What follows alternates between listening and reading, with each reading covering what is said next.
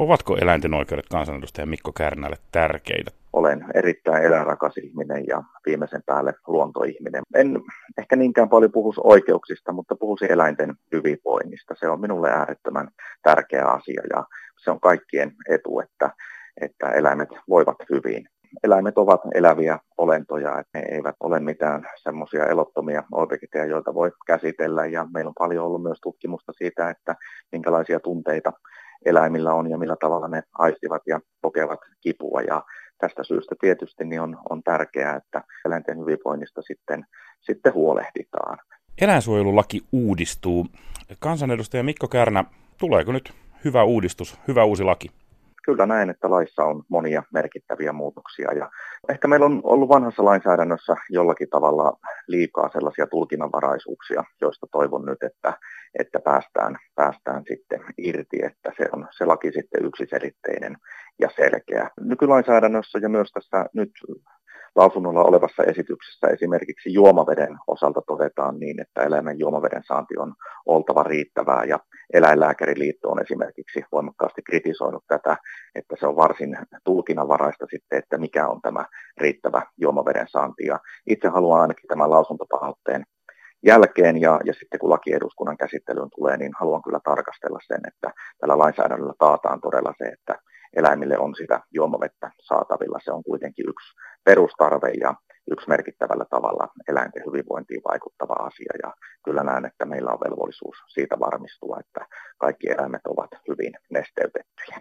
Samalla tavalla näen, näen tärkeänä sen, että tuodaan nyt tälle yleiseurooppalaiselle tasolle tietyt toimenpiteet, jotka nyt kyllä käytännössä on jo käytössä ollut, mutta tehdään kivunlievitys eri toimenpiteissä pakolliseksi ja samalla pyritään sitten entistä paremmin takaamaan tuotantoeläimille niin mahdollisuus siihen lajityypilliseen käyttäytymiseen. Minkälainen on niin ylipäänsä voi olla tuotantoeläimen lajityypille ominainen käyttäytyminen elinympäristö, kun tuotantoeläimenä oleminen ei varsinaisesti ole lajityypillistä? No kyllä se varsin, varsin vahvaa lajityypillistä voi myös tuotantoeläimellä olla, koska aina tuotantoeläimistä keskusteltaessa on hyvä ottaa huomioon se, että nämä eläimet on jalostettu tätä käyttötarkoitusta varten ja näihin olosuhteisiin. Ja moni ei myöskään välttämättä ymmärrä sitä, että tällaiset eläimet niin eivät luonnonvaraisina enää sitten pärjäisi, että ne ovat varsin kaukana siitä luonnonvaraisesta kantamuodostaan. Tällä viikolla Yle Radio 1 horisonttiohjelmassa keskustellaan uskonnollisesta teurastuksesta, johon on nyt tulossa muutoksia. Tähän asti esimerkiksi islamin opin mukaisen lihan saatavuuden, saatavuus on varmistettu sillä, että Suomessa on ollut mahdollista teurastaa eläin siten, että se tainutetaan ja siitä lasketaan veri samanaikaisesti.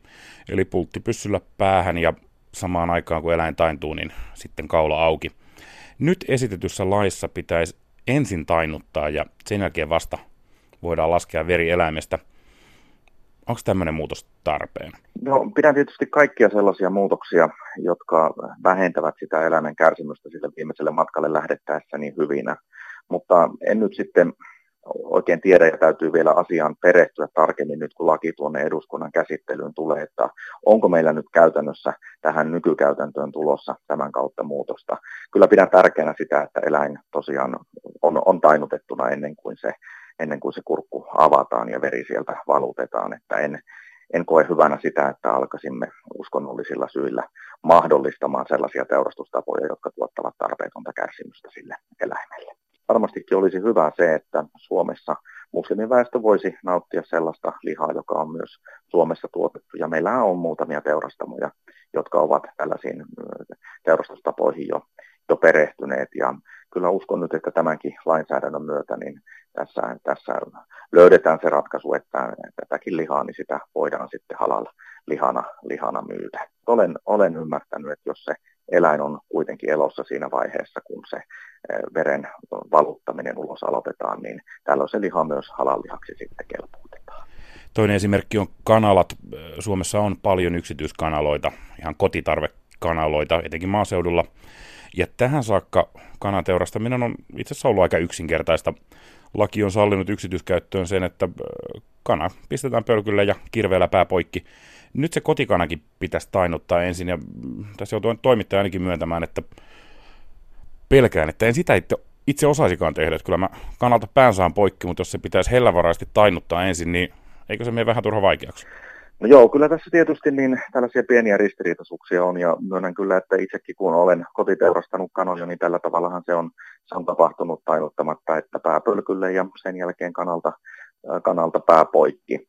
Ja täytyy nyt itsekin perehtyä, että mitkä on, ne, on tulevaisuudessa ne, ne lain, lain vaatimukset sitten, sitten ja millä tavalla tällainen kotiteurastaminen ja kanan tainuttaminen sitten käytännössä toteutettaisiin. Että täytyy sanoa, että kansanedustajakin on tässä, tässä hivenen ymmällään, että en osaa suoralta kädeltä vastata, että miten se edes sitten, sitten tapahtuisi. Suomessa jo pidempään asunut ja Suomen viime aikoinakin tullut muslimiväestö, suomalainen juutalaisväestö, taitaa olla huomattavasti paremmin perillä siitä, mistä makkara tulee tai mistä liha tulee verrattuna suomalaislapsiin. No joo, varmasti osaltaan näinkin. En nyt tietysti haluaisi yleistää, että kyllä näin, että esimerkiksi maaseudulla elävät lapset niin varsin hyvin ovat perillä siitä, että mistä se makkara ja jauheliha sinne pakettiin tulee ja varsinkin sellaiset lapset, jotka on päässyt eläintuotantoon tutustumaan tai sitten vanhempiensa kanssa niin tuonne metsästysretkille käymään, että itselläkin ovat molemmat lapset jo alle kouluikäisinä, niin kyllä